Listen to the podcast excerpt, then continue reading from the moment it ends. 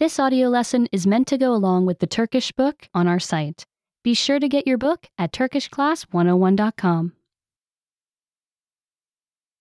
Çeşitli tatlar. Many tastes. Tat almak için dilimi kullanırım. I use my tongue to taste. Dilim tatlı kiraz tadı alıyor. My tongue tastes a sweet cherry. Dilim ekşi limon tadı alıyor. My tongue tastes a sour lemon. Dilim tuzlu kraker tadı alıyor. My tongue tastes a salty pretzel.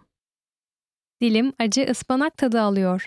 My tongue tastes bitter spinach. Dilim umami balık tadı alıyor. My tongue tastes umami fish. Dilim nefis bir pizza tadı alıyor. My tongue tastes yummy pizza.